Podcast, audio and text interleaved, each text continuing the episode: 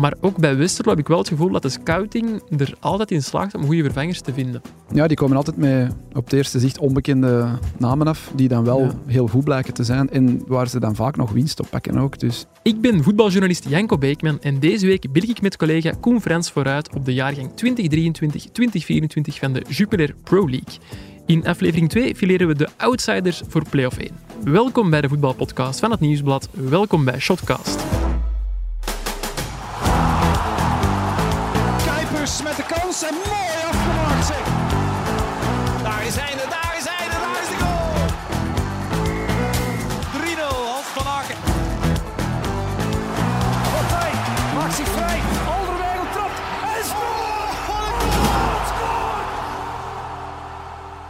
Dag Koen, dag Janko.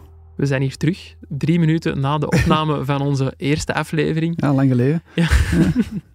Je hebt mij echt wel weten te verrassen in de eerste aflevering met een paar eh, zeer nutteloze weetjes.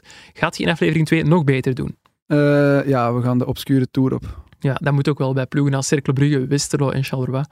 Zeker weten. Over die hun transfers vallen ongetwijfeld obscure weetjes te vertellen. Je hebt in eh, aflevering 1, eh, die ging over de titelkandidaten, kort het competitieformat al eens eh, toegelicht. Misschien moet je voor de mensen die de eerste aflevering niet zouden hebben gehoord, volledig onterecht trouwens, dat nog eens opnieuw doen. Oké. Ja, dus we hebben volgend seizoen, komend seizoen, eh, drie play-offs. De eerste zes spelen de Champions Playoffs. De nummer 7 tot 12 spelen de Europe Playoffs. De winnaar van de Europe Playoffs speelt in een barrage in één wedstrijd Mhm. tegen de vierde van de Champions Playoffs voor het laatste Europees ticket. En de vier laatste eh, na de reguliere competitie spelen de Relegation Playoffs. Oké, we hebben al in de eerste aflevering vijf titelkandidaten aangeduid. Ploegen waar, ons. Ja, waar we van uitgaan dat ze playoff, de Champions Playoffs die zullen de Champions halen. Playoffs zullen halen. Waarbij ik wel al gezegd heb dat dat koffie te kijken is. Alles is koffiedik kijken in onze voorbeschouwing. Eh, dat wil zeggen dat er in play-off 1 volgens ons nog één ticket zal overblijven. Wat gaan we doen in aflevering 2? We gaan daarin eh, bespreken welke zes ploegen volgens ons de grootste kans maken om dat zesde ticket te pakken. Ehm, ik stel voor dat we er gewoon meteen invliegen en dat jij de spits afbijt met OHL. OHL, toch wel een beetje een vergeten, vergeten club in onze, in onze eerste klasse, maar die zijn vorig jaar op twee punten van de achtste plaats geëindigd en dus van, van de Europe Playoffs. Eh, Mhm. Die eindigde tiende, boven Anderlecht, boven Mechelen, boven Sint-Truiden. Nu moet ik wel zeggen, met een beetje in die eh transferzomer van OHL te grasduinen, ik denk dat die ploeg verzwakt is. Oei. Ik zal dat hier al toelichten met de, de transfers in- en uitgaand eh, toe te lichten. Aan de inkomende kant hebben ze wel, denk ik, een hele goede met Ezekiel Banzuzi erbij gehaald. Naam om te onthouden. 18-jarige Nederlander met Congolese roots. Blijkbaar een heel goed seizoen bij NAC Breda gespeeld. Werd ook bij Anderlecht genoemd. Werd hij bij Anderlecht genoemd? Ja, Anderlecht staat daar ook achter, maar eh, ik heb begrepen dat hij bij Anderlecht niet meteen de eerste keus zou zijn en dat daarom wel zijn keuze op OHL is gevallen. Voilà, ook eh, Nederlandse jeugdinternational. Ja. Dus OHL pakt daar een 18-jarige jeugdinternational. 1,2 miljoen euro weliswaar. Toch wel nog een vrij deftig bedrag. Dan een Israëlische, Israëlische centrale verdediger, Raz Shlomo. Met gevaar op woordspelingen. Eh, ja, van Maccabi Netanya, ook 1,1 miljoen euro. En tot zover de transfers waar ze geld voor hebben betaald. Want ze huren ook Alexander Kalut van Standaard. Eh, vorig jaar vooral wel bij SL Seis in, in tweede klasse gespeeld. Ze krijgen uiteraard voorlopig toch nog Mandela Keita Die gaan niet blijven volgens van, mij. eh van Antwerp. Rafael Holzhauser is terug van 1860 eh München. En Scotty Sadzoet is terug van, van Nîmes. Maar Die heeft nog niet veel gespeeld voor eh nee, dat zegt me heel weinig. En Holzhauser, gaat die nu opnieuw spelen in Leuven? Of? Eh, Ja, wel. Dat was een van de punten dat ik ging aanhalen. Ah. Ehm, want ik heb eh, met alle research die ik heb gedaan ontdekt dat hij zijn favoriete trainer eigenlijk eh, sinds komend seizoen of sinds deze zomer in België actief is. Oh. Ehm, die heeft 142 matchen eh, gespeeld onder Torsten Fink. Oh, vind ik interessant. Dat is nu de trainer van STVV. Dus ik lanceer, iets, eh, ik lanceer hier het totaal eh, ongefundeerde gerucht dat Holzhauser misschien nog naar STVV eh, kan gaan. Kun je dat als ex-Beerschot-watcher niet, niet checken bij Holzhauser zelf ineens? Live Ja, in de aflevering. Ik heb dat nog niet gedaan. ja. Ik zal hem zoiets Hey. Rafa, wat denk je? Ja, zeg, wist je dat u, een trainer van bij Grasshoppers in Austria Wien, dat hij hier eh, een beetje verder bij Sint-Truiden? Geven de mensen ook meteen is- een interessante inkijk in hoe transfernieuws tot stand komt. Ja, Holzhauser moeilijk in te schatten. Ja, die is in derde klasse Duitsland uh, een half jaar op, op uitleenbasis gaan spelen. Bij een ploeg die daar ook niet meedeed voor de prijzen, 1860 München. Mm. Ik heb één match gezien. Uh, dat is er wel voor veel volk. Die heeft wel matchen gespeeld voor 15.000 man en zo daar. Mm. Maar ja, op een of andere manier weet ik niet of ik daar nog iets van moet verwachten. Hij is terug. Hij scoort regelmatig in de voorbereiding. Er wordt blijkbaar nog wel op hem gerekend. Dus ja, ik, ik weet het niet. Ja, komt daar nog iets van? Of wordt dat een nieuw flopseizoen voor Holzhauser? We zullen zien. Uh, dus dat was het aan de, aan de inkomende kant. Aan de uitgaande kant, ja, Louis Patrice, uiteraard. Naar Anderlecht. Ja, 3,5 miljoen euro. Ja, toch een beste jonge speler, denk ik. Hij is 22 jaar, stond er altijd in. Uh, rechts achteraan, of, of rechts de wingback, of, mm -hmm. of mhm. whatever. Moussa El Tamari, smaakmaker ook van vorig jaar, transfervrij naar Montpellier. Um, en dan Mario... stap van Leuven naar Montpellier. Ja, dus dat is een mooie stap. En dan Mario González, ja, die was gehuurd van Braga, dus die is ook terug weg. El Pistolero. Dus die zijn hun grootste belofte, hun uh, topschutter en hun smaakmaker uh, kwijt met Patrice, El Tamari en González. Dus ik begrijp wat je wilt zeggen. Daaruit uh, concludeer ik dat OHL verzwakt is en dat die niet mee gaan doen voor dat zesde ticket in play-off 1 het zal eerder vechten zijn om... Ja, dat is dan de volgende vraag. Gaan ze in de problemen komen? Dat denk ik nu ook niet.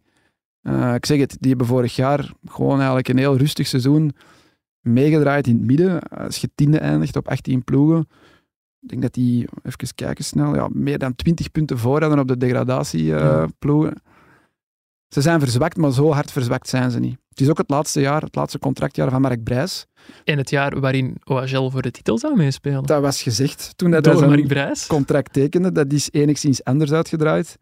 Um, ik zeg het, ik zie, er, ik zie niet hoe dat ze progressie gaan maken, maar ik verwacht nu ook niet het ergste voor OHL. Nee, oké. Hun zusterclub is natuurlijk wel gedegradeerd. Hmm. Ik weet niet in hoeverre dat, dat impact heeft op de werking van de hele groep. Uh, dat is me eigenlijk niet echt duidelijk. Maar ja, Leicester... Nu spelers gaan verhuren aan Leicester misschien. Ik denk dat de, de budgetten in de Championship nog altijd een pak hoger liggen dan, dan, dan hier in de Pro League. Maar ja, ik, ik kan me toch niet van de indruk ontdoen dat dat op een of andere manier een gevolg heeft. Dat u, dat uw grote zusterclub uh, een reeks lager speelt, een pak minder inkomsten genereert. Dat gaat toch ook zijn effect hebben op OHL. Ik verwacht daar niet nog miljoenen transfers. Maar ja, OHL heeft al vaker verbaasd op dat vlak, dus wie weet um, doen ze dat nu ook. Maar dus mhm. conclusie bij OHL, ik verwacht een grijs seizoen. ik had ze in het begin al omschreven als grijze ploeg, maar die gaan niet in de problemen komen, denk ik, onderin. Maar die gaan ook niet meedoen voor play-off play 1, denk ik. Dat is een uh, mooie conclusie. Ik heb nog een fun fact over OHL in de aanbieding, besef ik plots. Over die Banzuzi? Nee, niet over Banzuzi, over uh, eh, OHL als ploeg. Die zijn in de voorbereiding drie keer op stage geweest. Uh, eerst naar Nederland, naar Typisch Breizen. Horst, ja, als ja. ik me niet vergis. De tweede keer naar Tubize en de derde keer uh, naar Leicester. Dus ze zijn er wel nog welkom, ondanks de degradatie naar uh, de tweede klasse. en ten eerste is Mark Brijs een grote fan van stages. Ten tweede werd er gewerkt aan de oefenvelden van OHL en moesten ze okay. wel af en toe op een ander gaan trainen. Dat verklaart. Trouwens, een van de leukste stukken die ik al heb mogen schrijven in mijn korte carrière bij het Nieuwsblad over het nut van stages in de voorbereiding. Onder meer met Mark Brijs heb ik daarvoor gebeld. En die vertelde dat hij, denk in zijn periode bij Beerschot, ooit een, uh, een speler heeft laten kidnappen s'nachts door uh, twee MMA-fighters. Om te zien hoe de, de rest van de groep daarop zou reageren en zo. Maar Brijs kikt daarop. Hè. Op het ja. smeden van een groep, dat is toch wel een beetje zijn handelsmerk. Ja, er kwamen echt absurde, absurde verhalen naar voren. Ook dat hij spelers uh, buiten liet slapen. Maar ik ben min 5, in dat was tijdens een winterstage. En ze moesten dan proberen om uh, elkaar warm te houden door een vuurtje te stoken. Dus er waren telkens twee of drie spelers die niet mochten slapen, die dan de rest warm moesten houden. Ja, dat soort toestanden. Ook dat hij spelers heeft laten, laten vechten tegen, tegen een kickboxer en dat hij in een hoekje van de boksering uh, vastgebonden zat en dat ze eigenlijk moesten winnen van die kickboxer om hem te bevrijden. Ja, of Leuven aan een play-off 1 ticket zal helpen. Dat zal nog moeten blijken, denk ik dan. Ik denk dat die ploeg, dat er eigenlijk weinig druk op zit komend jaar. Wat dat ook een leuke manier van voetballen kan zijn. Ja, bevrijd. Ja. Ik heb nooit het gevoel dat die inderdaad verlamd zijn door een of andere stress. niet naar boven en niet naar beneden toe. Wat ervoor zorgt dat die wel ja, onbevangen veel punten kunnen pakken, denk ik. Ja, maar te weinig voor de eerste zes. Ja, dat denk ik wel. Tenzij dat ze nog echt uitpakken op de transfermarkt, maar dat verwacht ik niet. Oké, dan stel ik voor dat we overgaan naar onze tweede ploeg. Een ploeg die volgens mij wel kans maakt op de top 6. En dat is Standaard. Uh, de meest opvallende transfer, transfers bij Standaard gebeurden in de trainerstaf, want daar werd Karel Hoefkes de opvolger van Ronnie Deila. En met Jaya Touré kreeg hij er ook een uh, ja, niet onbekende assistent bij. Ik ben zeer benieuwd naar die zijn bijdrage. En daar heb ik het al eens over gehad met onze standaardwatcher Thomas Standaard. Ja, mooi. Dag Thomas. Dag Janko. De ja, grootste transfer van Standaard deze zomer dat was voorlopig uh, de assistent, Jaya Touré. Wat voor uh, indruk maakt hij voorlopig? Hoe groot is zijn bijdrage? Ja, als je, als je hem op trainingsveld ziet, is het natuurlijk wel uh, een figuur. Er staat iemand die een waslijst aan Europese en uh, grote prijzen heeft gewonnen. Um, we hebben hem bezig gezien op zijn eerste training en toen hield hij zich eigenlijk opvallend low profile, want alle ogen waren natuurlijk gericht op hem. En uh, hij heeft denk ik één keer echt het woord genomen voor de groep, maar hij liet uh, de rest alles, alles over aan, aan Karel Hoefkes. En uh, zelf bleef hij een beetje op de achtergrond. Hij was hij zeker niet verbaal erg aanwezig. nu, het is ook zijn eerste ervaring als T2 van, van een A-ploeg, dus misschien is het ook wel normaal dat hij niet direct de grote man wil uithangen en dat hij Karel Hoefkes ook de kans wil geven om zich te manifesteren. Nadien hebben we aan Hoefkes wel gevraagd van uh, wat is de rol van Touré en, en uh, hoe gedraagt hij zich binnen de groep. En daar zei hij van hij is niet zo stil binnen kamers als op het trainingsveld. Um, dat hij daar wel veel spreekt met de jonge spelers, um, zijn ervaringen doorgeeft. Je merkt ook wel bij de spelers dat ze onder de indruk zijn van dat er een figuur als Jaren Touré rondloopt op standaard. Uh, toch iemand waar ze allemaal naar opkijken, denk ik. Mm, begrijpelijk. Ik denk, ja, ik denk ook wel dat hij een rol kan spelen in het, uh, het aantrekken van, uh, het overtuigen van jonge Engelse spelers dan om voor standaard te kiezen. Zoals je die Romain Mundle, die ook met hem, die hem kent van bij Tottenham Hotspur. Er was ook veel interesse ook van andere ploegen, onder meer Anderlecht. En uiteindelijk heeft hij toch voor standaard gekozen. En ik kan me inbeelden dat, dat Yaya Touré daar ook wel een rol in heeft gespeeld om hem te overtuigen. Ja, je noemde net de naam van Karel Hoefkes ook al. Ik moet zeggen, ik was zelf best enthousiast over zijn aanstelling, maar ik merkte dat niet alle supporters van Standaard waren. Zijn die ondertussen al een beetje bijgedraaid? Dat had ook waarschijnlijk veel te maken met de teleurstelling van het vertrek van Ronnie Dela, die nog, die nog altijd niet helemaal verteerd is. Maar ik denk dat Karel Hoefkes in zijn, uh, zijn eerste mediaoptreden, zijn persverstelling, wel een goede indruk heeft gemaakt. Ook, ook op de supporters. Hij deed de moeite om Frans te spreken. Uh, zijn discours overtuigde wel. Uh, hij gaat resoluut voor, voor zijn eigen spel, dominant voetbal, zoals hij dat deed bij Club Brugge in de 4-3-3, met een belangrijke rol voor de flankspelers.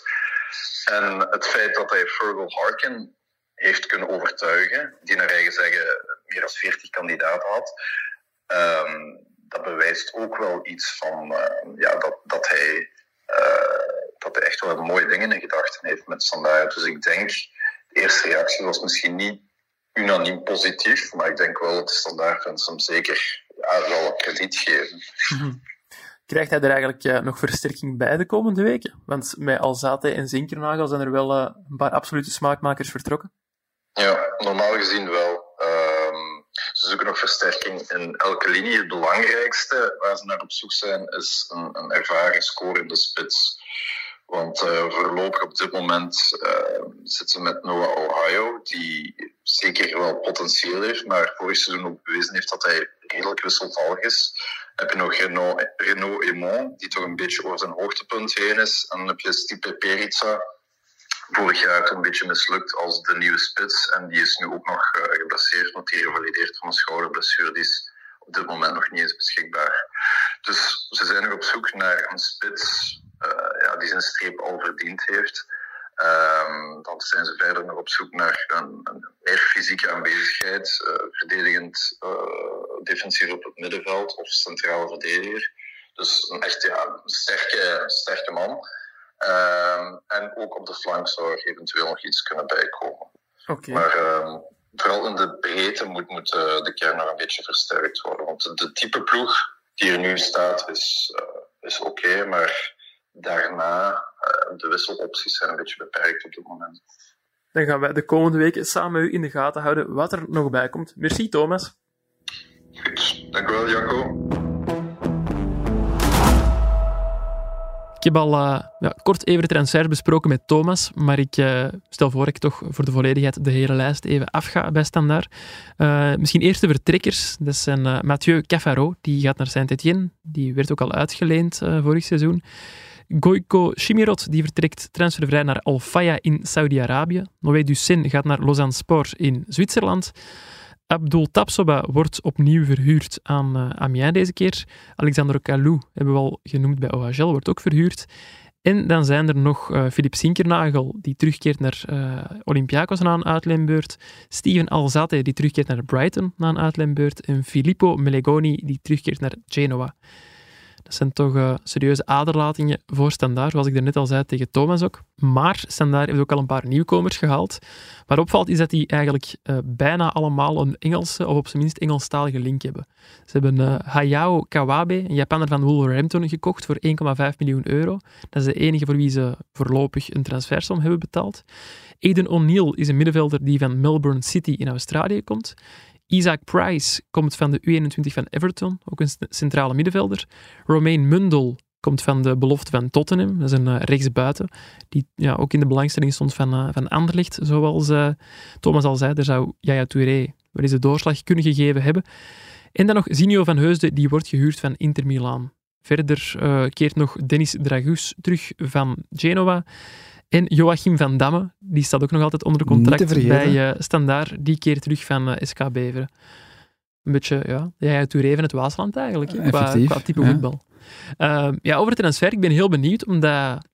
We kenden die gasten niet, hè? We kennen die niet, dus we kunnen die heel moeilijk inschatten. Maar ik moet wel zeggen dat Fergal Harkin, de sportief directeur van Standaard, het in zijn eerste seizoen ook wel goed heeft gedaan qua transfer. Al zaten in Zinkernagel werden dan wel gehuurd, moest waarschijnlijk door het beperkte budget maar die zijn wel meteen een, eh, een, meerwaarde gebleken. Ik denk dat je het daar al zegt, het beperkte budget. Mm gezien de middelen die ze vorig jaar maar hebben kunnen gebruiken of hebben gebruikt om een ploeg uh, te bouwen.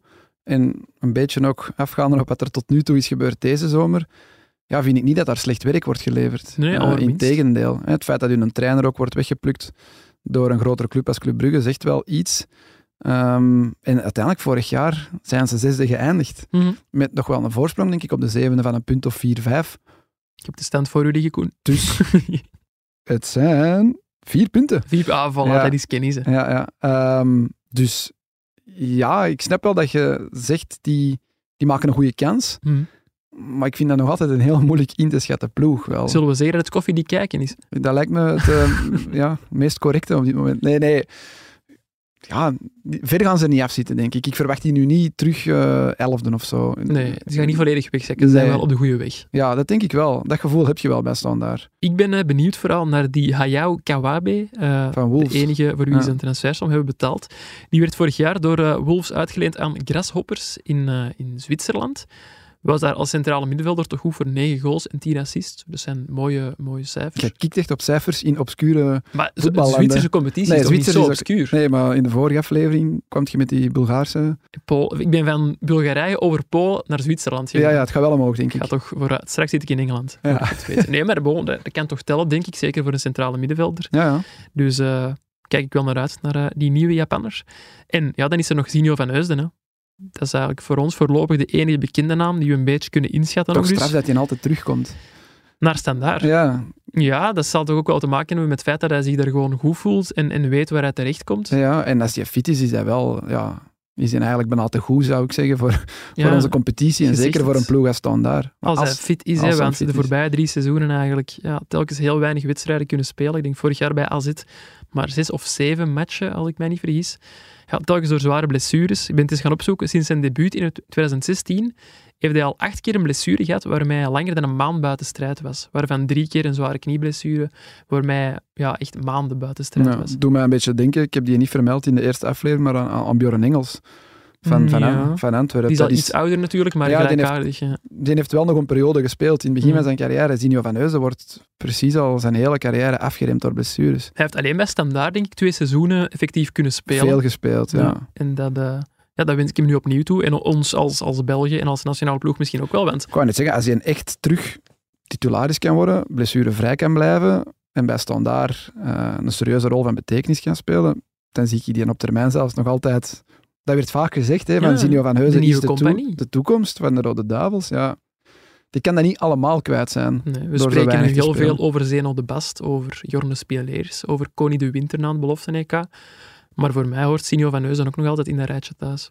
En dan mag hij dit seizoen laten zien bij Standaard. Laten we gewoon hopen dat hem gespaard blijft van blessures. We gunnen het je, Sinjo. Die gaat niet luisteren, hè? Ja, dat weet je niet. Hè? Nee, hij luistert ook. Hè? denken wij.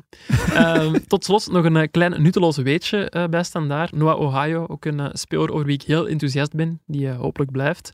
Die is in het tussenseizoen op vakantie geweest met Jude Bellingham. Ja, vrienden hè? Of, Dat zijn inderdaad vrienden, want die hebben samen in de Engelse jeugdploeg gespeeld. Want Ohio heeft naast de Nederlandse ook de Engelse nationaliteit. kan hè? Leuk toch? Ja. De ene bij Standaard in de spits en de andere op het middenveld bij Real Madrid. Verschil moet er zijn. Ja, maar op vakantie zijn die allemaal gelijk. Hè? Dat is... Ja, dat zou ik niet zeggen, Ja. Koen. Goed, dat was het eh, wat mij betreft voor Standaard. Eh blijven we in Wallonië? Eh, ja, dat kan. Dan moet ik mijn voorbereiding van Charleroi erbij pakken, zeker. Ja, idealiter wel. Die moet ik dan nu gaan zoeken. Ah, ik heb ze hier. Ze. Charleroi. Eh, je hebt mij wel twee grijze ploegen gegeven. Hè? Leuven en We Charleroi. hebben geloot, Koen. Ja, dat is waar. Eh, ik zal beginnen met, eh, met de transfers in en out. Ehm, nieuwkomers bij Charleroi. Oday Dabach, Palestijn, 24 jaar, een spits, transfervrij van Aruka.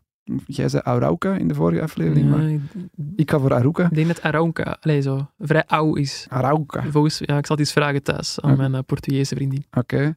Antoine Bernier, die kennen we van bij Seraing. Eh, Leuke transfer. Transfervrij, 25 jaar, linksbuiten, Belg. Eh Zan Rogelje, Sloveen, 23 jaar. Charleroi, de ploeg van de tongtwisters. Ja, middenvelder van Tirol, ook transfervrij. Yusuf Badji hebben ze definitief overgenomen van Club Brugge, die was al uitgeleend. Mhm. De aankoopoptie zou meer dan 2 miljoen euro bedragen, maar dat hebben ze niet betaald, beweren ze. Dus het zal ergens tussen het miljoen en de 2 miljoen zijn. En dan komen er nog twee spelers terug eh, van een uitleenbeurt. Dat is Loïc Bessile van Eupen en Julien Maggiotti eh, van Lavallois. Goh, wat een ja, namen. klinkende Zalig. namen. En aan de weg ja, zijn weggegaan, toch wel aderlatingen. Eh, Ali Golizadeh, die was wel al uitgeleend aan Kassim Paza, maar is nu definitief weg naar Leg Poznan, de club van John van den Brom. Joris Kayembe, ook al vernoemd, die is naar Genk voor een onbekende transfersom. En dan zijn er nog wat overbodige spelers weggedaan. Uh, Petke Vicius eh, naar Hegelman in Litouwen. Die speelde vorig jaar even op uitleenbasis bij Beerschot, maar dat was niks. Didier Depré naar Dudelange. En Vakumbayo, toch ook een goeie, is, ja, die was geleend, gehuurd van, Van Watford. Watford, Dus die ook is terug terug. naar daar. En ik heb op de social media van Watford gezien dat die jongen er volledig voor gaat. Dus die hoopt daar ja, door te breken. Het is hem gegund. Dus die gaat niet terugkeren. Wat moet je nog weten over, eh, over Charleroi? Eh, ik heb twee spelers eruit gepikt waar ik echt wel van onder de indruk was van die, van die eh, verhaal. De eerste is die Julien Maggiotti, die ik er juist vermeldde. Die heeft was nog dus- nooit gespeeld bij Charleroi. Nee, die was vorig jaar gekocht Mhm. van Lavallois. In de Ligue 2 is dat. Ex-club van Mike van Amelok. Eh, en dan direct terug uitgeleend aan, aan Lavallois. En die was daar heel sterk bezig totdat hem zijn kruisbanden scheurde. In, Dat is lastig. ik weet niet welke knie, links of rechts. Ehm, en nu krijgt hij wel zijn kans bij Charleroi. Maar die is al 27 jaar. En drie jaar geleden speelde hij nog op het vijfde niveau in Frankrijk. Dus Hij kikt op spelers die uit de lagere reeks komen. ik vind dat onwaarschijnlijk, want hij is dus een Corsicaan. Die is geboren in Bastia en die heeft daar altijd gevoetbald bij Luciana, zijn jeugdploeg. Totdat hij 25 jaar was en dan pas is hij van zijn eiland gekomen. Van zijn eiland Voor gekomen. na- voor na- Precies, dat is zo'n onbewoond eiland, Corsica. ja, ja, toch. Dat is toch een, een ras apart, denk ik, hè, Corsicanen. Ehm, en dan is hij dus naar Lavallois gegaan en nu zit hij bij Charleroi. En die is ja, 27 jaar en die staat nu eigenlijk nog een beetje aan het begin van zijn profcarrière. Maar die doet wel mee ook in de voorbereiding Ja, en zo. die gaat Dus, zijn kans krijgen. Ja, laten we hopen. Uh, Maggiotti. Maggiotti. Een naam om te onthouden. Ja, het kan even goed niks worden, hè? pas op. Eh, en aan de andere is, ja, ik heb daar juist vermeld, eh, een Palestijn. Ja. Dabach. Spelen er veel Israëliërs in de Belgische competitie? Ja, ik heb er daar juist een vermeld bij Shlomo. Ja, bij Leu. Oh, goed onthouden. Ja, ik luister naar u, Koen. Knap. Ehm, maar nee. Ehm, en ik had ook eens gecheckt of dat er al vaak Palestijnen eh, in de Belgische competitie hebben gespeeld. Frank Buijsen, ex-collega van ons bij het Nieuwsblad, heeft ooit een dubbel interview gedaan met een Palestijn en- en een Israëliër. Bij welke club? Bij Charleroi. Bij. Charleroi, Ja. inderdaad. Dus volgens mijn info, transfermarkt, De enige Palestijn die ooit in de Belgische competitie heeft gespeeld was eh, Omar Yaroun. Ehm, en dat is tien jaar geleden ook bij Charleroi. Die speelde toen twee competitiewedstrijden. Mhm. En daar was toen inderdaad ook een Israëli in die ploeg. Ik heb dat interview wel nog niet nagelezen. Ik ga dat eens eh, bekijken. Het verschil is wel, de deze is echt eh, geboren ehm, in ja, Palestina. Al- Al-Quds, denk ik. Nou, dat is het Palestijns of het Arabisch voor, eh, voor Jeruzalem gewoon. Dat is echt gewoon Ah, oei. ja, een van, van daar. Ene van Ginder. En de andere was, een, wacht, ik denk die van tien jaar geleden, was geboren in Kuwait met een Amerikaanse vader en een Palestijnse moeder, of omgedraaid, ik weet het niet juist. Dus dit is de echte eerste, De echte, echte, echte Palestijn. de eerste echte Palestijn. En dat is ook een international, want die hebben ook een nationale ploeg uiteraard. Acht keer gescoord al voor, eh, voor Palestina in 22 interlands. Onlangs nog aan het kanon tegen Jemen en Mongolië. In de, Ik zou oppassen met de uitspraak aan het kanon. Koen. dat, ja, nee, dat sleurde jij erbij. ja, hè? dat is Ik- waar. ja. Ik had dat niet mogen doen. Eh, en vorig jaar heeft hem elf keer gescoord bij ja, Arauca. Ik ga dat thuis voor u navragen. Arauca eh, in, in Portugal. Dus ehm, ik denk niet dat dat een slechte is, eerlijk gezegd. En vooral, ja, ik zeg het, eerste Palestijn, eh, of volbloed Palestijn, ik zal het dan zo zeggen, eh, in de Belgische competitie. Als Jan er. Alberto luistert, gaat hij mij waarschijnlijk corrigeren en nog een Palestijn uit de jaren stilletjes boven toveren, maar eh, volgens mij is het ten eerste. Voilà. Daar houden we het op. Nog iets over Charleroi of kunnen we over naar onze derde ploeg van vandaag? Ik denk dat ik al heel veel over Charleroi heb gezegd. Ja, ik ben, nu, ik ben heel, heel tevreden met uw bijdrage over Charleroi. Ik denk dat de luisteraars in Wallonië dat ook zullen zijn. Die massaal luisteren. ook. Betwijfel ik. Eh, goed, over naar Westerlo dan. Eh, ik zal ook daar het transferoverzicht erbij nemen. Ehm, qua inkomende transfers zijn het er voorlopig vier bij Westerlo. De eerste is Jordan Bos, een eh, Australische Nederlander die overkomt van Melbourne City. Arthur, Pie- Arthur beter, is een eh, jonge Belgische centrale verdediger die overkomt van de U18 van PSV. Thomas van de Keibus wordt definitief overgenomen van Club Brugge. En Tuur Rommes die wordt dan weer overgenomen van Racing Genk. Dat is een eh, linksachter. Dan zijn er nog een hele hoop jongens die eh, terugkeren van huur bij Westerlo. Maar omdat ik niet verwacht dat die jongens een ja, bijdrage gaan leveren aan Leo het seizoen van de. Kimpanen, Ja. ga ik die niet opnoemen. Onder meer Leo Seydoux komt terug van eh, Beerschot. Yuri Dikkevi komt terug van KFC Houtvinnen. Wauw. Ja. Maar dat is de belofte ploeg van Westerlo eigenlijk, hè? Houtvinnen. Blijkbaar, ja. Ja. Eh, dus die ga ik niet allemaal overlopen. Ik ga ineens over naar de uitgaande transfers. Daar staat ook Yuri Dikkevi bij, want die gaat blijkbaar definitief eh, naar Houtvinnen na zijn uitneembeurt. Kijk eens aan. Igor Vetokele gaat naar Lommel SK. eh Juist. Ogus Gu- Gutçekin gaat naar de Boluspor in Turkije. Tuur Dirks, einde contract, heeft nog geen nieuwe club. Ik heb die onlangs zien trainen. ehm Waar? eh Sportoase Grote Schijn. Ah, zonder club. Ja, ja. Ja, ja. Bij de, de, ik denk dat dat de, de revaliderende spelers zijn van, van mijn lieve Maaschalk. Ah, oké. Die er allemaal samen trainen. Er was ook een Limbombe. Nul Eh, in Bombay. Ja, oké, okay, dit is een Limbombe zonder club. Ja. Eh, een van de broers Limbombe was daar ook aan het trainen. Ah. Dit geheel terzijde. Interessant. Dan is er nog Kuya Mabea, die zit ook zonder club nadat zijn contract bij Westerlo is afgelopen. Maxime de Kuiper keert terug naar Club Brugge. Brian Reynolds keert terug naar AS Roma. Dorgles Nene naar Red Bull Salzburg. Nasser Chadli naar Basakse hier. Yusuke Matsuo keert terug naar de Urawa Reds, maar nog niet in juni, pas op het einde van het jaar, dus die blijft nog even bij Westerlo. Corrigeer ik mezelf meteen. En dan is er nog Lucas Mineiro, die terugkeert naar Brage. En daar heb ik alle uitgaande transfers bij Westerlo gehad. Ik heb bij Westerlo wel zo wat Union-vibes, moet ik zeggen. In het vlak mate, van toch? Ja. uitgaande transfers, omdat er met ja, Nene, Charlie, Reynolds en de Kuiper toch ook een, een halve basisploeg vertrekt.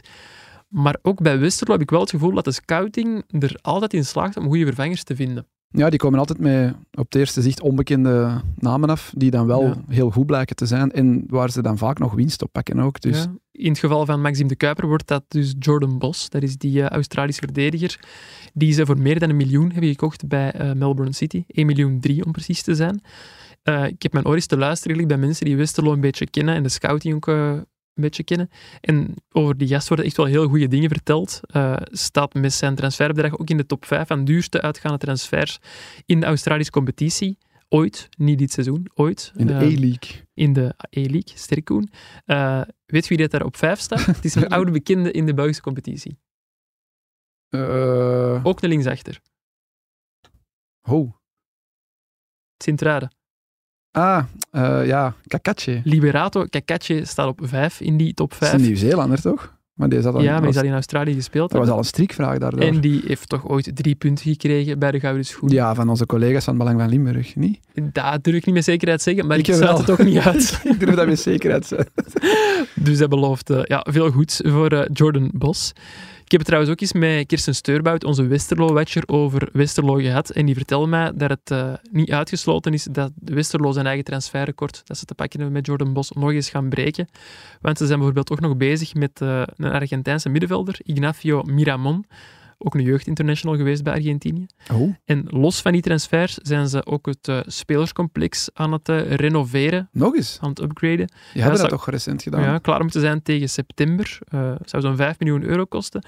En ze bekijken ook de plannen om het stadion uit te bouwen voor als Westerlo in de toekomst Europees zou spelen.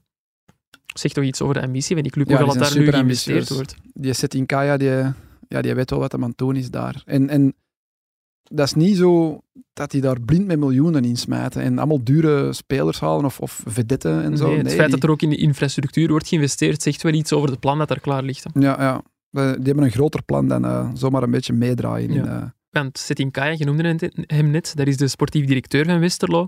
Die had een paar maanden geleden ook het grapje gemaakt dat hij eh, Eden Hazard, die blijkbaar een goede vriend is van hem, zou proberen te overtuigen om naar Westerlo te komen. Hij heeft nu in een recent in- interview met Kirsten ook wel gezegd dat dat een grapje was.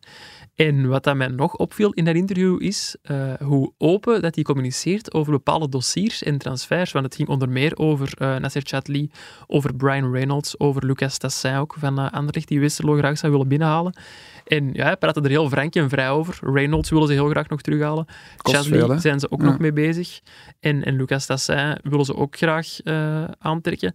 Maar Anderlecht vraagt volgens hen nog te veel. En ja, Westerlo vindt het uiteraard ik vind dat een beter hele goede communicator, effectief. ja, bij Westerlo te laten doorbreken dan bij de B-ploeg van Anderlecht in, eh in Ja. B. Valt iets voor te zeggen, maar ik snap ook wel dat Anderlecht eh, de centen nodig heeft en Ja, ja, nee, nee. dat- genoeg voor Stassijn wil krijgen. Zeker. Toch, denk 13 goals of zo vorig jaar in de Challenger Pro League. Ja. Een van hun beste spelers van de RCA Futures. Dus. Ja, je kunt het weten als ex Ik heb hem bezig gezien, ja, dat is zeker geen slechte. Eh, maar komt blijkbaar totaal niet in de plannen van, van, eh, van Riemer voor bij Anderlecht. Maar ehm, ja, Westerlo, ik vind dat... Met, we hebben er juist gezegd, Charleroi, hè, zo wat grijze muizen, maar Westerlo... Westerlo minder grijs, helemaal. sexy, hè? Ja, dat swingt wel een beetje, vind ik. Ja, en ik Het is nu- nog niet zo de, de tijden van het Kuipje vroeger met, met Tony Bronjo en, en dat dat er elke, elke zaterdag feest was. Dat gevoel heb ik nog niet helemaal. Dus het verbaast me ergens wel dat ze ook aan uitbreiding van dat stadion denken. Maar ze dan misschien vooral in functie van de UEFA-standaarden Mm, en ja, niet zozeer aan extra volk Nee, aantrekken. nee, dat zal niet. nee. Ehm, maar er zit wel iets achter, ja. Ik vind Ja, dat wel een leuke ploeg om te volgen. En ook een, een vrij, hoe moet ik het zeggen, een steeds hippere ploeg ook. Omdat vorig jaar hebben ze al onder meer iets gedaan met Dinner in the Sky, dat, ze dan, dat je dan Ja. een wedstrijd kon, kon volgen. ik vind dat nu wel Innovatief? Of, eh, origineel. Ja. Ja, origineel. En nu ja. hebben ze ook ehm, een deal gesloten met Thijs Vervloed. Dat is de, de chef van restaurant eh, Colette. Dat is blijkbaar een bekend restaurant in de Kempen. En die gaat om de paar eh, weken koken voor de mensen in de business seats van, van Westerlo. Misschien moeten we onszelf toch eens uitnodigen daar dan. Ik zou eens horen bij onze producer of daar budget voor is. Nee, nee, op kosten van Westerlo. Dat Als- zou nog leuker zijn. Als we die nu wel nog wat bewieroken ja, de komende hoe weken. hip en innovatief ja, daar. wat een club. Ongelooflijk. Alles behalve een grijze muis. Goed, genoeg over Westerlo en eh, de stille Kempen. Ik stel voor dat we het over een eh, gevallen topploeg gaan hebben. Oei. Anderlecht, Koen? Is, is het nu zover? Denk het wel. Ja, dit vind ik de gevaarlijkste om te bespreken. Omdat hij niet in aflevering 1 bij de titelkandidaten, maar in aflevering 2 bij de outsiders voor play-off 1 zit. Ja, ik ga er wel direct aan toevoegen. Volgens mij gaan ze zesde eindigen. Oké? Alle, Hopla, alle, ja. alle Anderlecht-fans al Direct eh, een disclaimer. tevreden? Nee. ehm, ik vind dat heel moeilijk om te bespreken, omdat het is gebleken nog uit de cijfers van Eleven, de kijkcijfers, dat dat nog altijd de populairste ploeg is van het land. Mhm. En zelfs de kijkcijfers in de Challenger Pro League, eh, want RCA Futures was de meest bekeken ploeg op het tweede niveau in België. Maar die wordt niet meer uitgezonden. Voorlopig niet. Nee, Nee. daar is nog geen deal over. Maar gewoon om maar te zeggen, ja, die zijn vorig jaar elfde geëindigd. Nee, we houden er geen rekening mee dat die voor de titel zullen meestrijden. Maar ja, dat is nog altijd wel de grootste club van het land. Eh, en daar wil ik geen eh, andere clubs mee schofferen of supporters van andere clubs, maar het blijft gewoon nog de grootste club van het land. En heel moeilijk om daar een, ik heb veel mensen geraadpleegd uh, rond Enderlicht, uh, supporters, journalisten. En er komt geen eenduidig beeld van wat ze nu van de club vinden ehm, naar buiten of naar mij toe. Dus ik vind het ook heel moeilijk om daar nu een, uh, een oordeel over te vellen, maar ik ga het toch het proberen. doen, Koen, ja. We zullen beginnen met, met gewoon de feiten, en dat zijn de transfers. Dus de transfers aan inkomende zijde, Casper Dolberg. Die kennen we. Die kennen we, 25 jaar, van Nice, 5 miljoen euro, een spits uiteraard. Louis Patrice hebben we al besproken, Mhm. Van OHL, 3,5 miljoen euro. En dan nu vrij recent, enfin, tegen dat de podcast live komt, al een week oud, Maxime Dupé. De Nieuwe doelman. nieuwe doelman van Toulouse, transfervrij. Wat ik heel grappig vond in de aankondiging van Dupé was eh, dat ze heel blij zijn met zijn goede shot-stopping skills. Ja, Is dat niet wat je van elke keeper verwacht? dat kun je volgens mij in elk tekstje voor een Ja. keeper eh, zetten. Ja. Dus ze bieden nog wat meer over die Dupé. Eh, en dan ook nog teruggekeerd van een uitleenbeurt, maar daar verwachten ze eigenlijk zeer weinig van.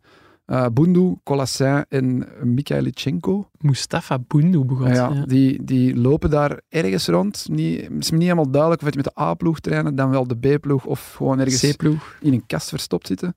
Ehm, maar dat is het dus, qua inkomende transfers. Misschien dat er ook wat jongens zijn doorgeschoven van de Futures. Dat is in het begin van het seizoen ook Monticelli onder meer, dacht ik. ja, dat is moeilijk om, om nu te zeggen, die gaan vast aansluiten Ja. of die gaan toch bij de Future spelen. Dat is altijd lastig bij die clubs. Transfers out, ja, Bart Verbrugge, 20 miljoen euro. Ehm, Hendrik van Krombrugge, 1,3 miljoen euro. En dan denkt hij, ja, twee doelmannen laten gaan. Dat is wel een beetje crazy, maar ze hebben er nog één laten gaan.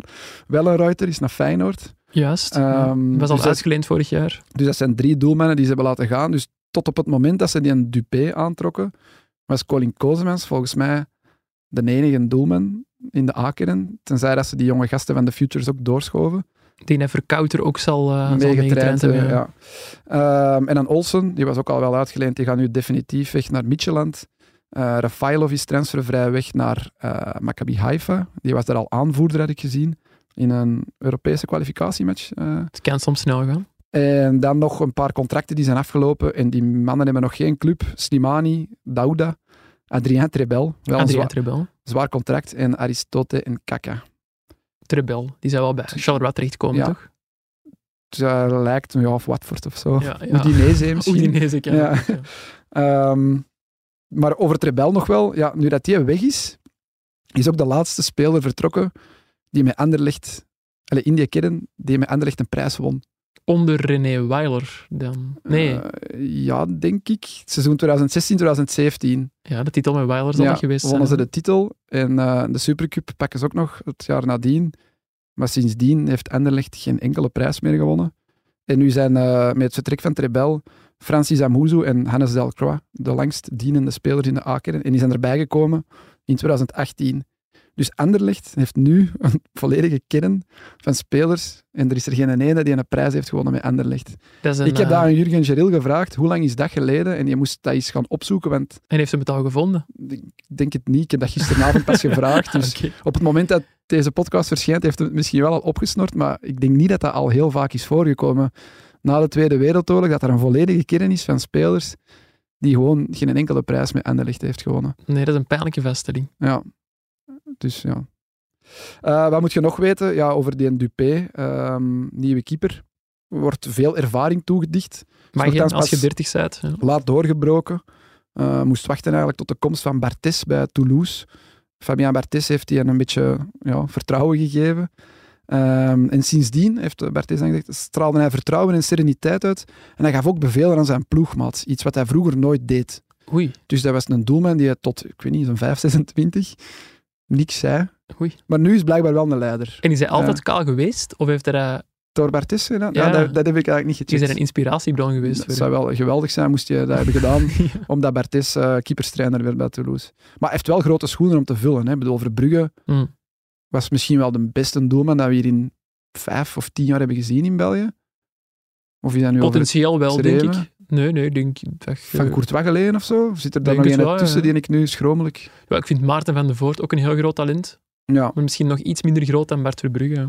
ik ken uw lengte niet. eh. Nee, nee. Never mind.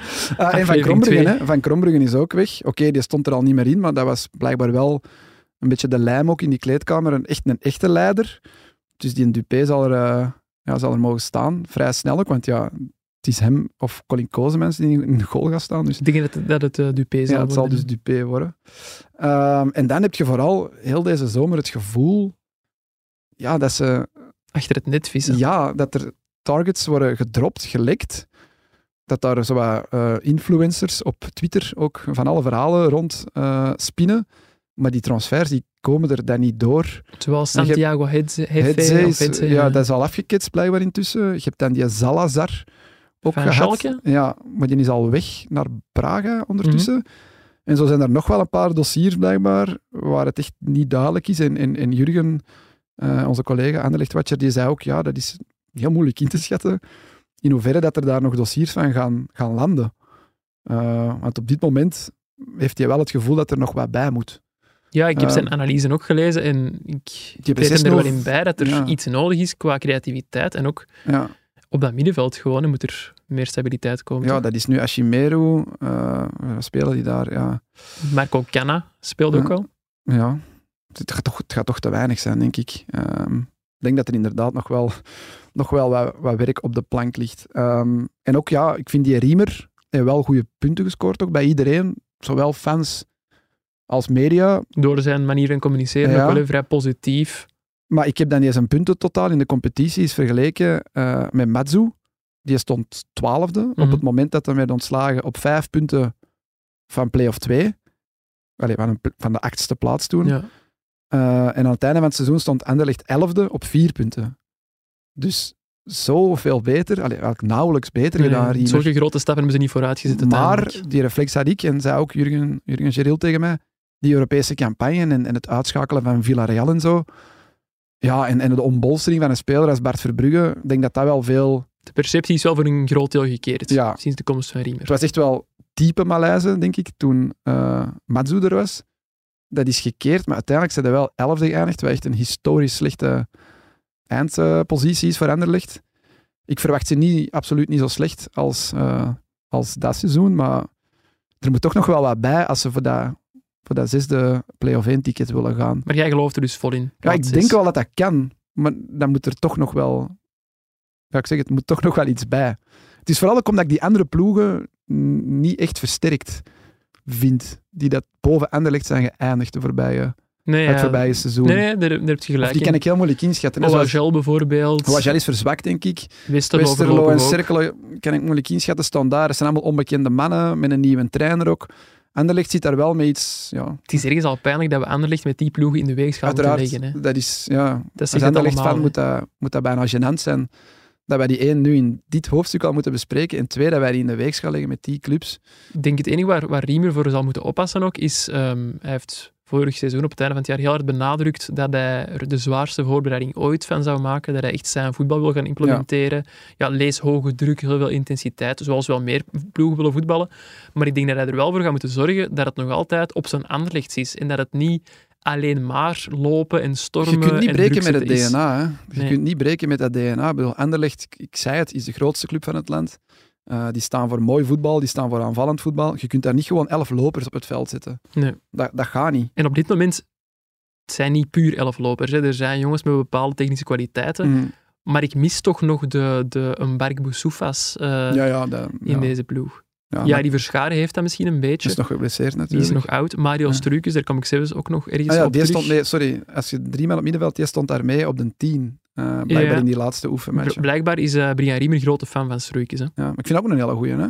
Maar het is wel gevaarlijk om die zo'n positie in, in een niet waanzinnig draaiend elftal Mm. eh, toe te dichten. Dat kan die jongen wel, eh allee, dat kan die jongen wel zich gaan verbranden. Maar ehm, ja, het is... ik ben er vanaf. Niet gemakkelijk. Anderlecht. Ja, ik vind dat echt lastig, want Ja, je kunt je eraan verbranden. je stoot daar veel mensen tegen de borst dat je daar iets slecht over zegt. Eh, net omdat je nog altijd zoveel fans hebben. Maar ik denk dat Je die periode voorbij is. Dat, dat de Anderlecht-fans ondertussen het zo beu zijn en zo streng zijn voor hun eigen ploeg. Ja, dat wou ik nog zeggen. Aan de andere, er, er kunnen nu ook Anderlecht-fans boos zijn op mij, omdat ik het te veel verbloem en nog te positief ben. Dat is denken er- dat Wouter van den Houten ons heeft gebeld Ja, en gevraagd om wij positief genoeg te zijn. ingefluisterd worden eh, in ruil voor business seats tickets. Eh, Nee, want wij gaan naar Westerlo dit seizoen. Ja, we gaan naar Westerlo. Ehm, maar nee, dus ja.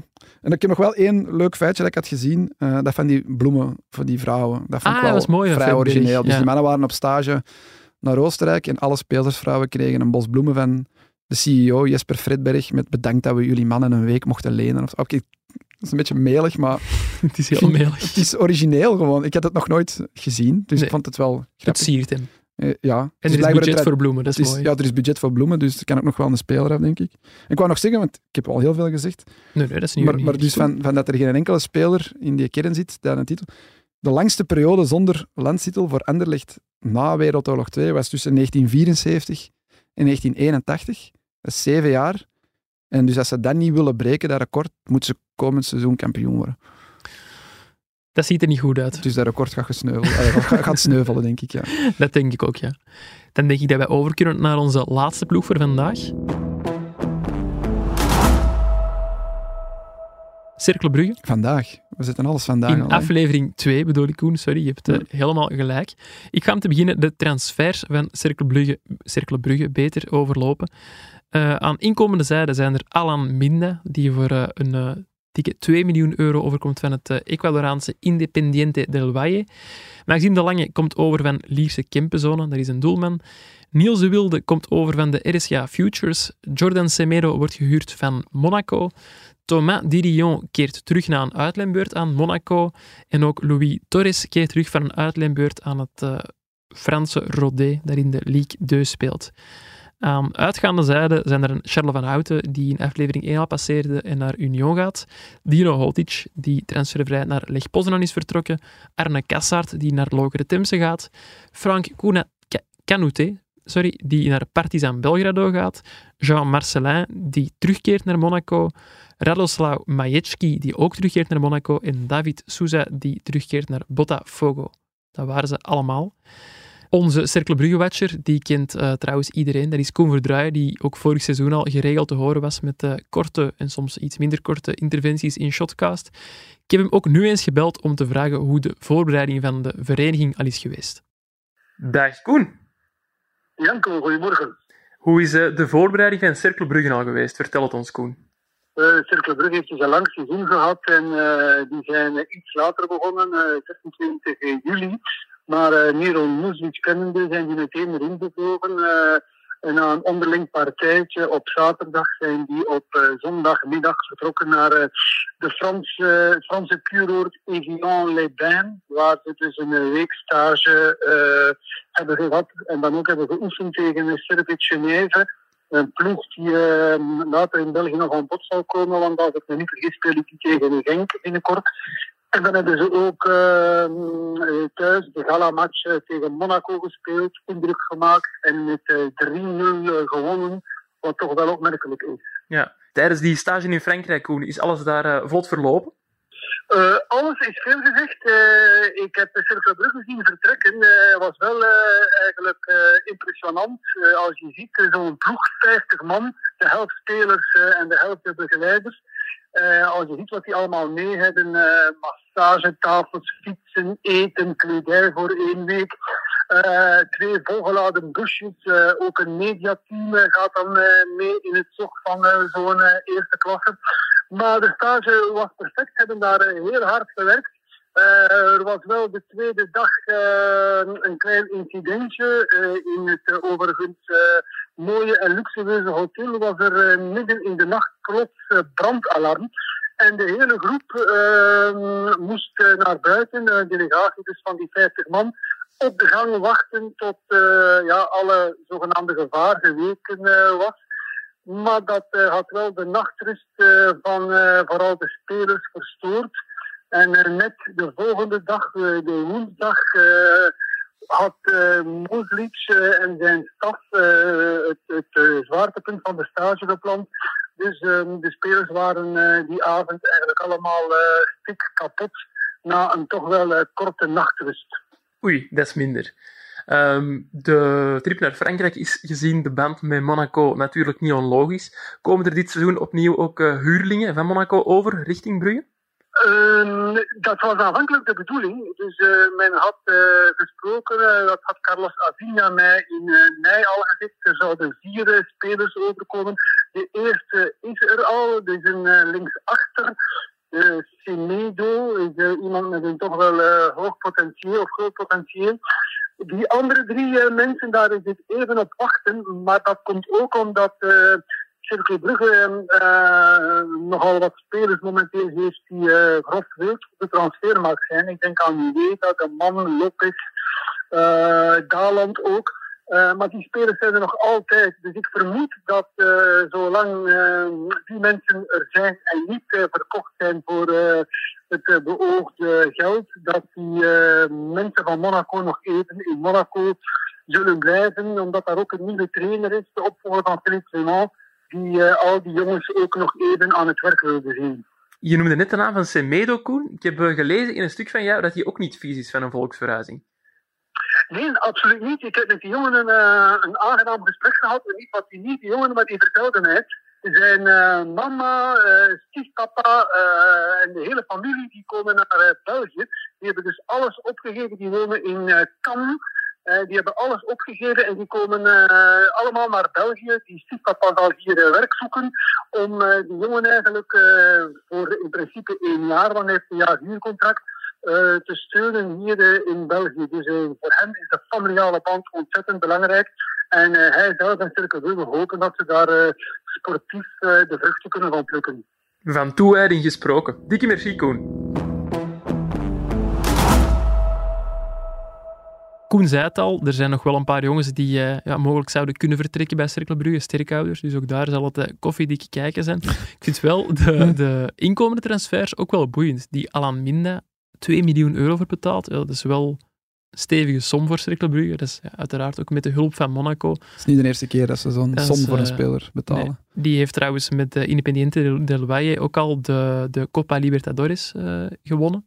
Dus heeft al een prijs gepakt in zijn carrière. Ik weet niet of hij met Cercle Brugge meteen opnieuw zal doen, maar dat kan toch al, uh, kan toch al tellen. En ik vind het ook wel mooi dat ze naast het aantrekken van die, van die buitenlandse talenten, die dan op termijn geld moeten opbrengen, ook wel blijven inzetten op jonge België. Want hey, Maxime de Lange noemde ik, was er ook bij met de belofte op het, uh, op het belofte EK. Derde doelman zeker. Derde doelman die aan Lierse werd uitgeleend door PSV. Ja, ja. klopt. Uh, en Niels de Wilde, dat is een middenvelder die van Anderlecht komt. Daar ben ik wel heel benieuwd naar, want die heb ik een jaar of denk ik, vijf geleden ondertussen al eens aan het werk gezien op de KDB Cup in, uh, in Drongen. Die speelde toen met Anderlecht in een ploeg met onder meer Mario Struikens.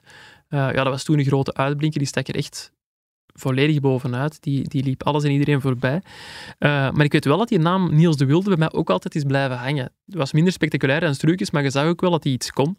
Dus ik ben ja, heel benieuwd om nu bij Cercle Brugge te zien wat hij, wat daar kan brengen. Ja, Cercle wordt toch vaak zo met afgeschilderd als Monaco B, maar dat is toch wel volledig ten onrechte de laatste tijd. Ja, dat die Olivier de Man, die zeer Belgische voor de ploeg. Ja.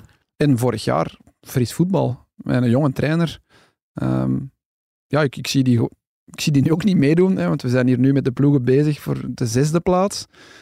Met alle respect voor Cerkelen lijkt me misschien wel te hoog gegrepen. Ja, ik durf het niet zeggen, omdat de manier van voetballen aan Moesric, dat is wel echt iets waar heel veel, problemen, uh, heel veel Ja, ploegen problemen mee Iedereen hebben. haatte het om tegen Cerkelen te spelen. En voorlopig, want Koen zegt dat er mogelijk nog jongens gaan vertrekken, voorlopig zijn die nog niet weg.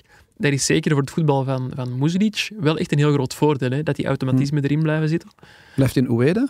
Voorlopig wel nog, Ja. eh, maar er is wel belangstelling voor. Ook niet onlogisch gezien eh, het aantal doelpunten dat hij vorig seizoen heeft gemaakt. Maar dat is een van de jongens dat mogelijk nog zou kunnen vertrekken bij Cerkelen.